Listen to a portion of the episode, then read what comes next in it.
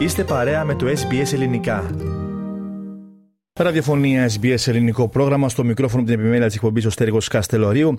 Να συνδεθούμε τώρα με την πόλη του Πέρθ. Εκεί μας περιμένει ο ανταποκριτής μας Κώστας Δημητριάδης, την καθιερωμένη μας ανταπόκριση από τη Δυτική Αυστραλία. Κώστα, καλησπέρα και σε εσένα και χρόνια πολλά για την ημέρα.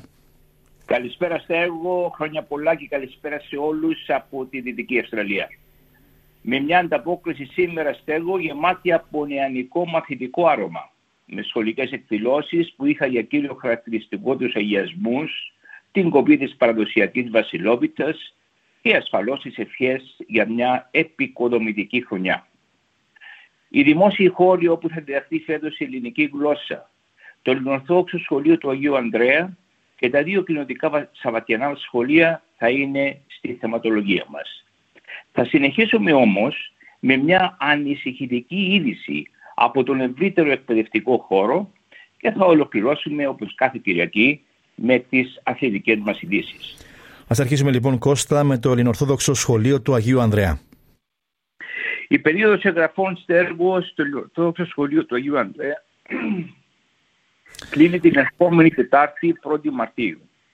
Όπως πληροφορηθήκαμε μέχρι στιγμής, ο αριθμός των μαθητών ανήλθε στους 716 και ίσως να φτάσει τους 720.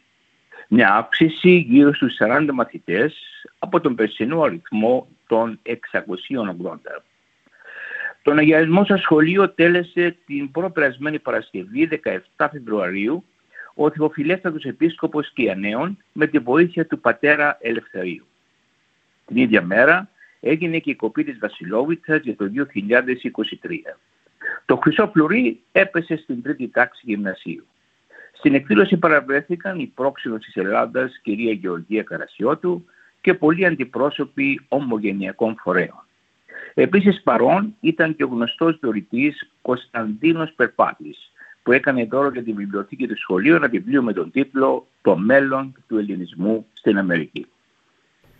Και από το Ελληνοδόξο Σχολείο του Αγίου Ανδρέα Κώστα στα ομογενειακά κοινωνικά σχολεία περασμένο Σάββατο, 18 Φεβρουαρίου, ο Θεοφιλέστατος Επίσκοπος και Ανέων Ελπίδιος τέλεσε τον αγιασμό και την κοπή της Βασιλόπιτας για το 2023 στο Ελληνικό Σχολείο της Ελληνικής Κοινότητας Δυτικής Αυστραλίας. Το σχολείο αυτό βρίσκεται υπό τη διεύθυνση του Κέντρου Ελληνικών Σπουδών Δυτικής Αυστραλίας και της ενορίας του Αγίου Κωνσταντίνου και Ελένης.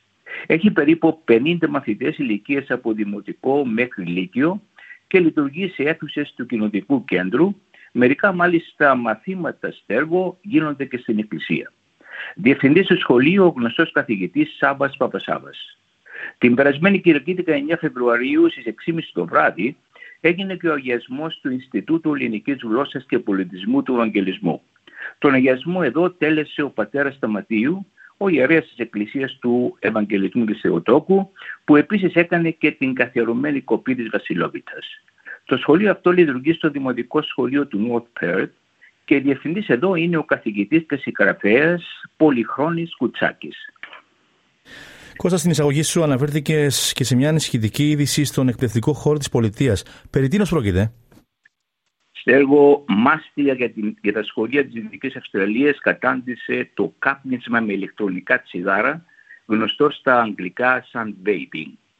Μια τελευταία έκθεση του Υπουργείου Παιδείας που είδε πρόσφατα το φως της δημοσιότητας αποκάλυψε ότι κατά τη διάρκεια του σχολικού έτους 2022 δόθηκαν 4.000 προειδοποιήσεις για αποβολή σε μαθητές που κάπνιζαν με ηλεκτρονικά τσιγάρα στα δημόσια σχολεία της πολιτείας μας. Σύμφωνα με μια άλλη δημοσκόπηση, 9 στους 10 Αυστραλούς πιστεύουν ότι οι κυβερνητικές αρχές θα πρέπει να λάβουν μέτρα για να αποτρέψουν τον εθισμό των νέων στο ηλεκτρονικό από το τσιγάρο. Μερικά σχολεία της πολιτείας αναγκάστηκαν να εγκαταστήσουν μηχανισμούς ανείχνευσης του καπνίσματος. Συζητείται επίσης και η εγκατάσταση καμερών κοντά στις τουαλέτες, κάτι που επί του παρόντος απαγορεύεται, όπως επίσης και η εγκατάσταση μηχανημάτων αθόρυβων συναγερμών ανίκνευσης καπνού. Επί του παρόντος η αστυνόμευση γίνεται με το διδακτικό, από το διδακτικό προσωπικό που αναγκάζεται να περιπολεί τους σχολικούς χώρους και να χάνει πολύτιμο χρόνο από τη διδασκαλία. Πραγματικά ένα ανησυχητικό νέο που προβληματίζει η Κώστα αυτό. Τι θα έλεγες όμως να ολοκληρώναμε τη σημερινή μας ανταπόκριση με αθλητικά νέα; Τα νέα από τον αθλητικό χώρο όχι και τόσο ευχάριστα στέλνουν για την Αθηνά. Η Αθηνά έχασε την Παρασκευή από την ομάδα του Στέρλινγκ με ένα 0 και έπεσε στην πέμπτη θέση του βαθμολογικού πίνακα του ομίλου της και έτσι αποκλείστηκε από τους νυχτερινούς αγώνες του νυχτερινού πρωταθλήματος ασφαλώς του Κυπέλου. Και τώρα αναμονή για το χειμερινό πρωτάθλημα που θα αρχίσει στις 17 Μαρτίου και θα λήξει στις 26 Αυγούστου. Σημειώνουμε στέργο ότι η Αθηνά θα υπερασπιστεί φέτος τον τίτλο της, μια και πέρσι στέφθηκε πρωταθλήτρια.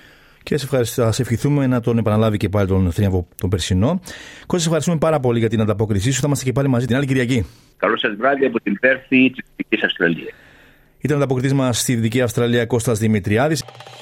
Κάντε like, μοιραστείτε, σχολιάστε, ακολουθήστε μας στο Facebook, στο SBS Greek.